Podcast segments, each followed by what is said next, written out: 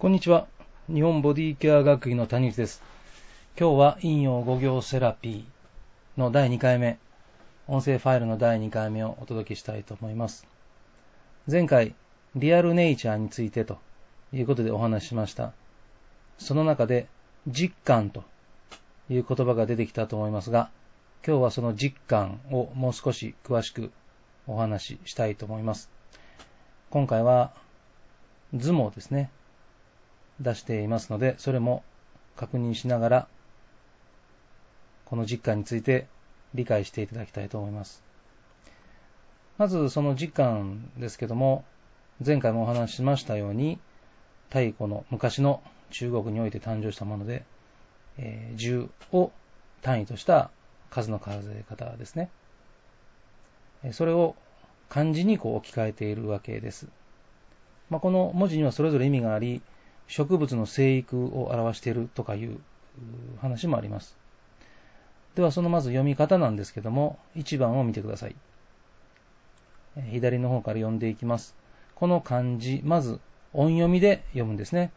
音読みで読みますと、こう、おつ、へい、てい、ぼ、き、こう、しん、じん、きと読みます。これだけで読むと少し分かりにくいんですが、この文字はですね、2つに分かれていまして、まあ、もうそうですね、読んでみましょうか。もう一つの読み方。訓読みで読むとどうなるかと言いますと、1番もう一度見ていただいて、左の方ですね、先ほど、こうと言ったものですけども、これが、木の絵、木のと、火の絵、火のと、土の絵、土のと、かの絵、かのと、水の絵、水のと、となります。だからですね、えー、陰陽の語尾の絵が最初の漢字のですね、読み方の絵が陽で、とが陰となるんですね。もともと語源としては、えというのは兄、とというのは弟なんです。まあ、えとというのは、もともとここから由来していると言われています。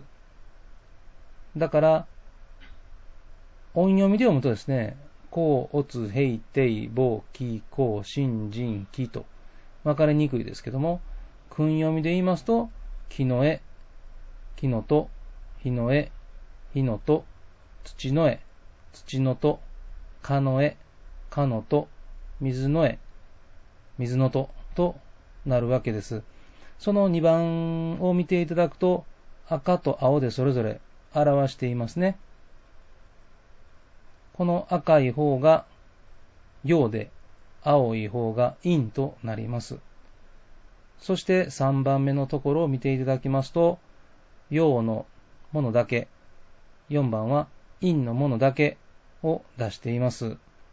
まずこれを覚えていただくということが大切になってきます。3番はですね、これは陽ですから、えー、最初、木の絵ですね。木の絵、えー、それから、木の絵に火の絵、土の絵、蚊の絵、水の絵となるわけですね。えだからこれが陽の各臓腑に振り分けられてくるということになってくるわけですね。中医学で言いますと。まあ、これで各関係する臓腑が見えてくるということです。今回ご用意していますリアルネイチャーチェッカーをですね、見ていただきまして、ご自身の生年月日をそこに入れていただくと出てくるわけですね。あなたの干支が出てきます。それを今度は陰陽五行の各臓腑に振り分けていくということがリアルネイチャーの使い方の第一歩ということになるわけです。ぜひこういうことをですね、何度か体感しながら活用していただきたいと思います。今回の第2回目はここまでです。また近日第3回目もアップしたいと思いますので、また覗きに来てください。ありがとうございました。